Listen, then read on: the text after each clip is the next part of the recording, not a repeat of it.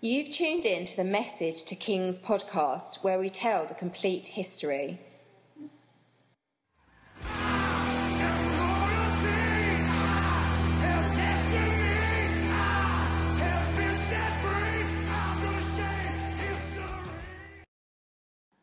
Welcome back to the podcast. This is your host, Brett Heaston. I to welcome any visitors to the podcast who heard the Podlight segment from Zach Twamley's podcast, When Diplomacy Fails. Zach's an amazing guy. I've listened to all of his podcasts, and when I was setting up this podcast, I patterned more of this podcast than I realized from his format. I enjoy the way he incorporates sound effects and the personalization of the podcast and the use of social media. I contacted Zach about a month back and asked him about microphones and podcast questions. He was more than eager to help me and told me he would plug this podcast without me asking. I couldn't believe it. So, for those who downloaded this podcast because of Zach's plug, welcome. I hope it's up to the high standard that he has set. So, if you don't have a clue what I'm talking about, there's an outrageously cool Irishman with an awesome accent who puts together a weekly or so podcast on wars and history from the failed diplomatic perspective. Just as I'm trying to tell a spiritual history, Zach Twamley has a very unique and one of a kind podcast telling diplomatic history, and he is a Christian as well. And another side note, if you like European history, this is one of his specialties, and he's become sort of a specialist on everything World War One. So, to all my friends out there, check out Zach Twamley's When Diplomacy Fails podcast. In addition, Zach and his friends have added this podcast to the list of podcasts on the History Podcast Facebook page. So feel free to join this group, check it out on Facebook, and look at all the podcasts out there. So it's a list of other history podcasts as well, and they have group discussions and they keep everyone up to date on the news related to history podcasting. All right, so back to the regularly scheduled program. Episode 13, 1500 BC, The Descendants of Ham. I just watched Iron Man 3 recently. The movie begins with this quote We create our own demons. This rattled me. What a deep quote from a Marvel comic movie. Seriously, we create our own demons? That's deep. So that's kind of what we're going to talk about today. This will be a walk on the dark side. Kind of like when you watch a superhero movie and they detour to show the development or the um, creation of the villains. And for the sake of this podcast, I'm going to reword Iron Man's statement. Our sin invites demons. So after the flood, there was an ignoble event that taints Noah's seemingly pure and righteous life. After the flood, there is a particular scene within the family and a particular curse which sets the future planet and civilizations of the earth towards conflict. Noah had three sons Japheth, Shem, and Ham. Shem receives the family blessing because Abraham comes from his line. The patriarchs follow. Eventually, David and even Jesus follow in that, that family line. Japheth appears to be a righteous man as well, but Ham is another story. Call him the black sheep of the brothers. And this is easy to say because so many bad things come from him and his family line. Here's the event that shapes the family and future civilizations Genesis 9. And Noah was a man of the soil, and he planted a vineyard. And he drank the wine and was drunk, and he un- lay uncovered, naked, within his tent. And Ham, the father of Canaan, saw the nakedness of his father and told his two brothers. And Shem and Japheth took a garment and laid it upon both their shoulders and went backward and covered the nakedness of their father, and their faces were backward. And they saw not their father's nakedness. And Noah awoke from his wine and knew what his younger son had done unto him. And he said, Cursed be Canaan, a servant of servants shall he be unto his brethren. And he said, Blessed be the Lord God of Shem, and Canaan shall be his servant. God shall enlarge Japheth, and he shall dwell in the tents of Shem, and Canaan shall be his servant. All right, so what's going on here? I looked up the actual Hebrew, and it reads, Ham looked upon his naked father. So that's not really good enough. Uh, really, not good enough. You wouldn't curse your own son or grandson if you walked into a tent and they were seen naked. even if it was only symbolic. I cannot believe that he looked at him naked and received such a curse from a righteous man. For this reason, I searched for commentaries and Bible teachers' opinions on this scene. And one of the conclusions by some well known Bible teachers is that Ham committed a homosexual act against his father when he was in his tent drunk and passed out. The key here was the context of the working of the Hebrew. In shame, the other brothers cover up the father. And when Noah awakes, hungover, abused, he curses Canaan, son of Ham. There's other Jewish traditions. One of them is that Canaan was the illicit son of Ham and Noah's wife. And when Ham saw his father in the weakened state, drunken in his tent, he castrated him to prevent a further dilution of his inheritance. This one seems pretty far fetched, but then again, why did he curse Canaan instead of Ham? In addition, there's no record of Noah having further children. Noah basically cursed his grandson's family line into slavery and servanthood. He didn't curse Ham, but he cursed his son Canaan. The spiritual concept at work here is spiritual curses. When we get to Canaan and his descendants, it will be easy to see this curse at work. His sons and their nations will be the future enemies of Israel. Curses are the opposite of blessings. Call it demonic, not angelic attraction. Call it a magnet for demons and trouble. Remember Iron Man? Our sin attracts demons. If you step back and remember this entire story is good versus evil, and every stronghold and principality was eradicated in the flood. In fact, the remains of the lost demonic civilizations are deep within our soul as a consequence of the flood. Good versus evil. In order to see the working of this curse, we have to step back and look differently at the situation. The devil's a roaring lion, and he's searching for his next prey, and he's combing Noah's family line, searching for weaknesses after the flood. He must have already seen it in Ham's lifestyle and attitude. But when the curse came upon his son Canaan, we have to believe he found the open door. Did the devil enter Canaan at that moment like he did Judas? Maybe. What the devil did find was a family to inhabit and to become the demonic power brokers on the planet. The devil would build his new principalities on Ham and Canaan's family lines and future nations and their cities. Being the last episode on the three brothers and sons of Noah, I chewed on the concept of these three brothers.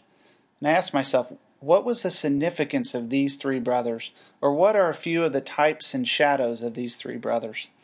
And types and shadows that we remember, we addressed that in the Isaac episode. There's a lot of symbolism at work here, and I'll touch on just a couple of the types and shadows. Um, each of the brothers could represent either our spirit, soul, or body. The spiritual side references Shem, while the soul references Japheth, and the body would be sinful Ham. Interesting, but uh, very general as well, but pretty profound if you look at the regions they colonize. Another type and shadow would be um, also in the King James Bible, there's only three angels with names two good, Gabriel the messenger, and Michael the warrior, and one bad, Lucifer, the lead worshiper, who falls and becomes the devil. Two good and one fallen. This is just like the brothers. Three angelic brothers and three earthly brothers. Two good, one fallen. The fallen one leads his family and peoples astray. I like types and shadows and mysteries. There are clues to our Creator's uh, outrageous attention to detail and sovereignty. Everything points to a greater reality.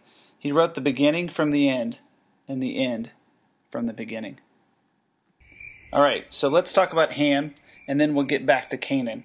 Ham was one of the sons of Noah who moved southwest into Africa and parts of the adjoining areas of Asia and was the forefather of the nations there. The Bible refers to Egypt as the land of Ham four times. After the flood, the, wor- the world disobeys and ends up at Babylon, and the entire Babel episode occurs, which is led by one of the de- the descendants of Ham, Nimrod. After the scattering from Babel, there's a particular episode I discovered. First of all, the brothers knew where to go Japheth to the west, Shem to the east, and Ham to the south in the direction of Africa. Ham had four sons Cush, Mizraim, Put, and Canaan. Nimrod was the son of Cush. Nimrod, of course, was a world conqueror from the Tower of Babel episode. Mizraim was the father of seven sons, and one of these sons was the father of the Casluhites, who would become the Philistines. The Philistines will be the age old enemies of Israel. Now, Canaan was the fourth born, and here is the genealogy of Canaan.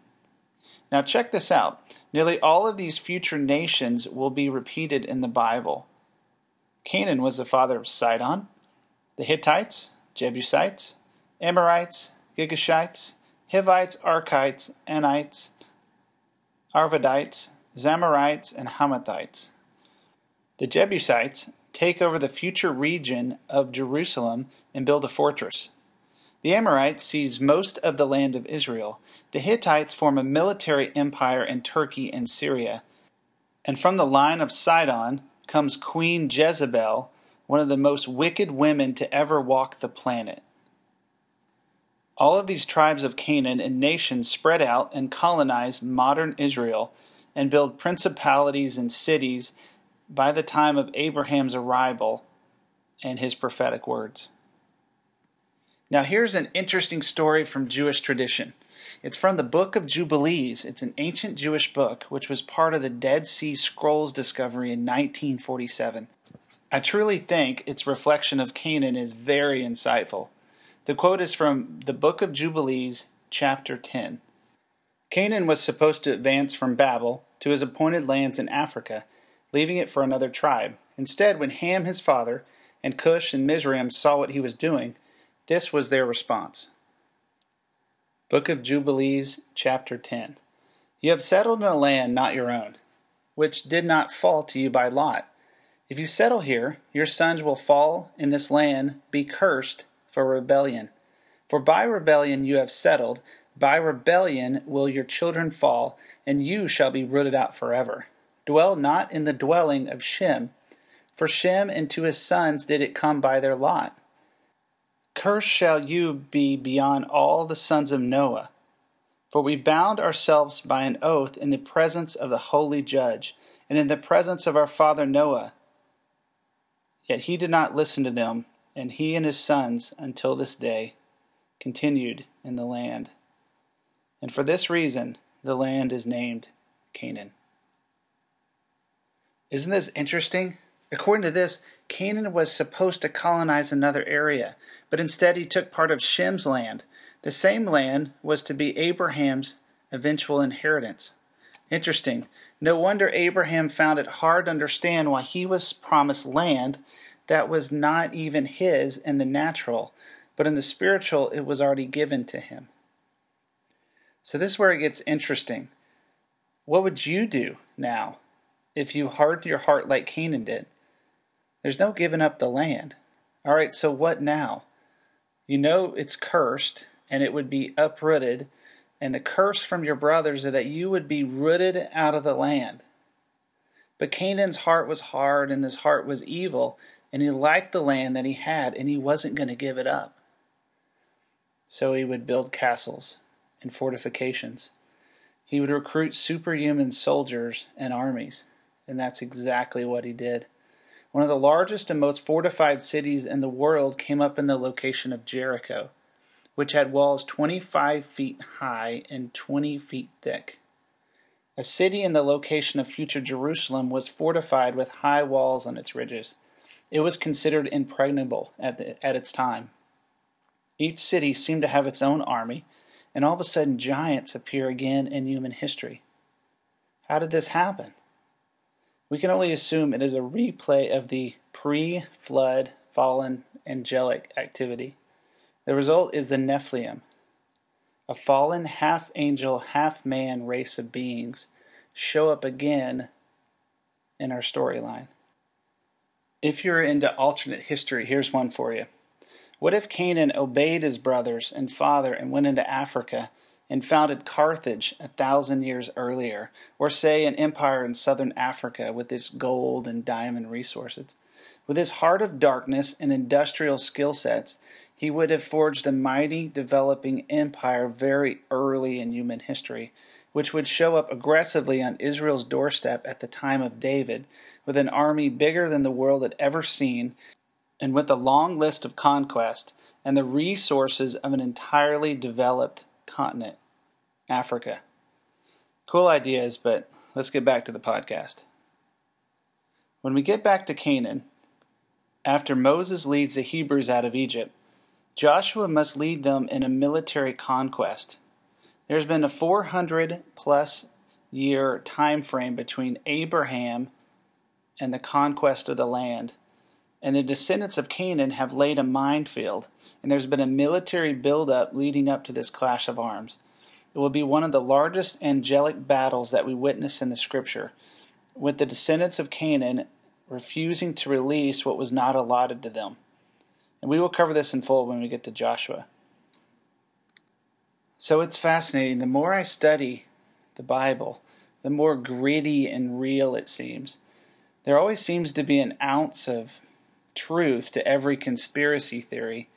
And regarding the gritty, it seems even more violent for any military history fan than I even realized.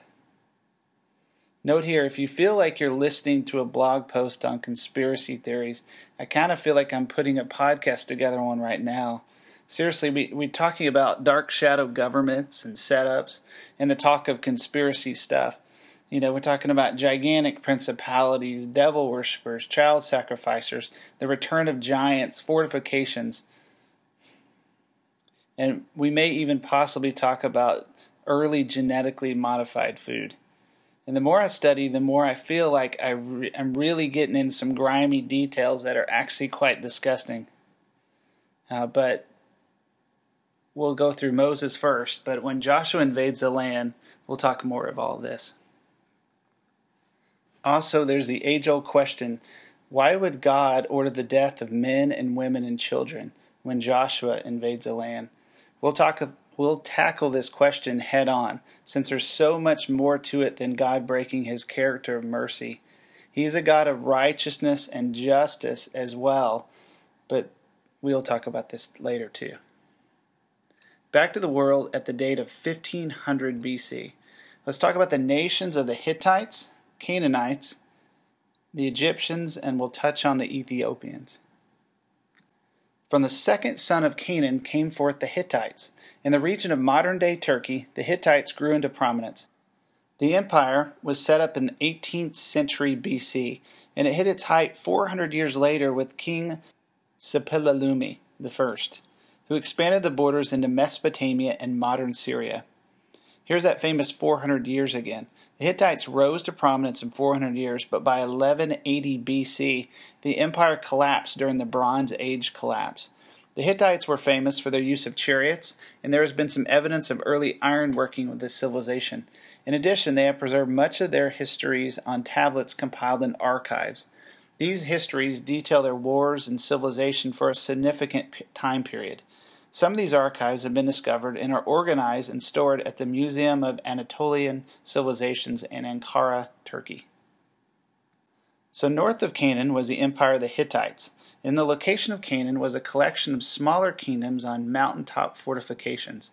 According to Egyptian documents, they were referred to as city states, early city states. The area of Canaan was not unified and lacked central governments, while the borders were fluid as regions expanded and shrunk due to conflicts. And at the time of Joshua's invasion into Canaan, we'll see at least 10 different kingdoms in the location of Canaan. In addition, the Hyksos and other Semitic tribes added to the lack of stability in this land as they passed through. Despite the lack of unity, there was giants and people skilled in warfare when the Israelites showed up with a nation of three million people on their back doorstep. The fear of complete annihilation actually compelled these city states to unify to attack the Israelites. After the Israelite invasion, the Canaanites fight, while many are pushed back to the Mediterranean, where we'll eventually see the rise of the Phoenician culture. South of Canaan, onto the African continent, was the land of Egypt. Most of Egypt is dominated by the fabled Nile River, its famed religious system, led by a pharaoh, and a very, very distinct national identity. Due to its great natural geography and naturally defensible location, Egypt was able to enjoy great periods of peace, and we all know the exorbitant wealth which flowed into the direction of Egypt due to Pharaoh, Pharaoh's dreams and Joseph's interpretation. There's a terrific amount of detail into pharaohs of Egypt and the ruling classes and the prosperity of the nation. I'll try to highlight a few aspects of this culture to set the stage for 1500 BC.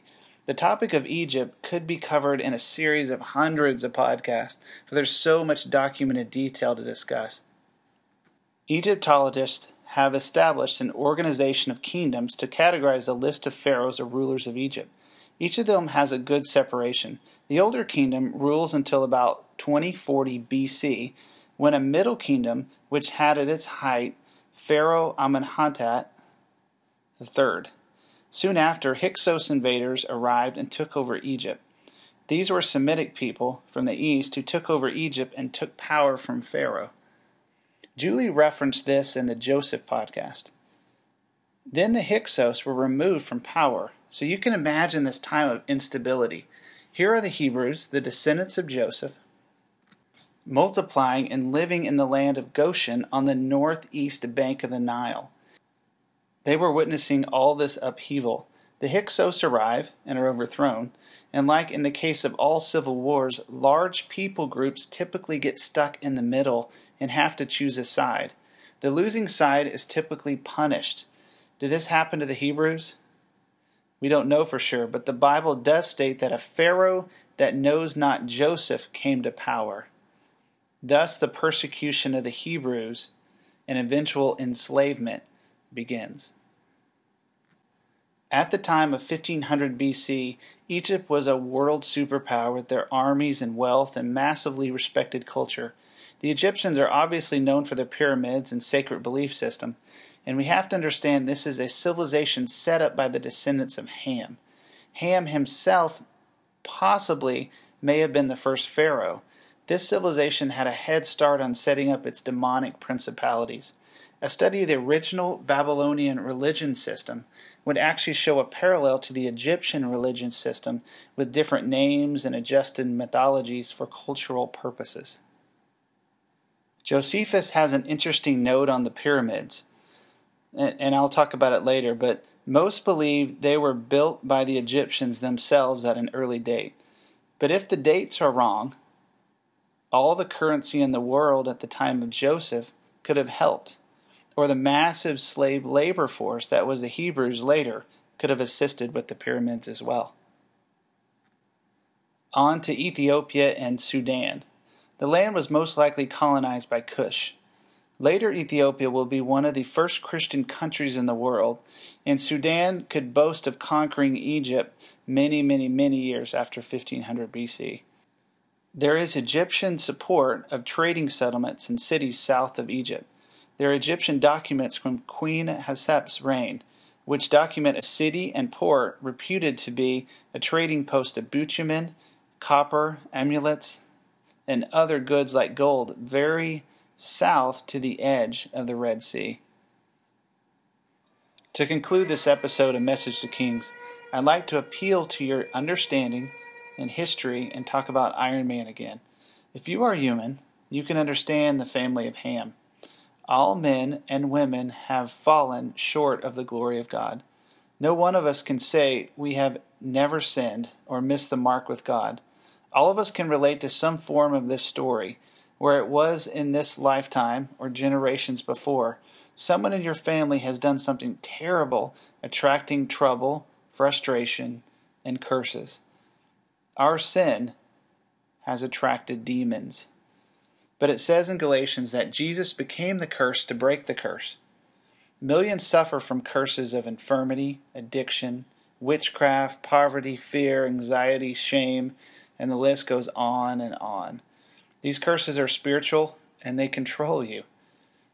The good thing is, Jesus has already paid the price. All you have to do is ask Him to deliver you from these curses.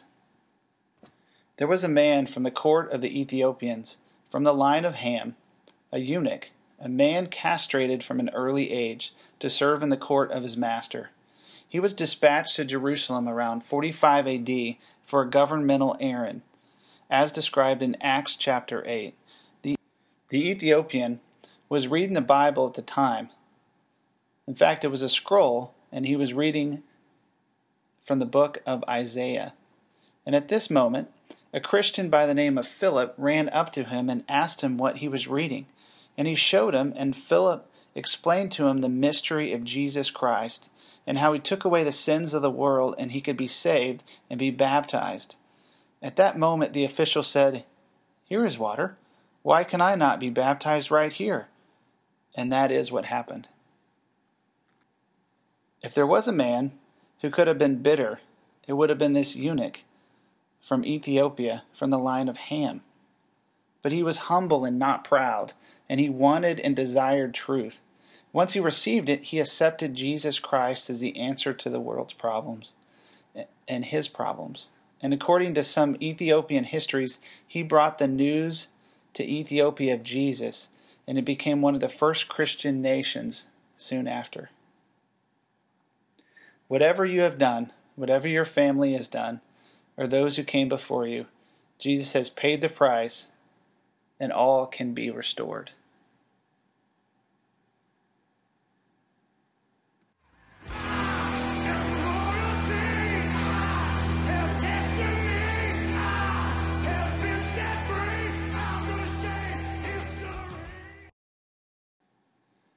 I hope you enjoyed this episode of Message of Kings.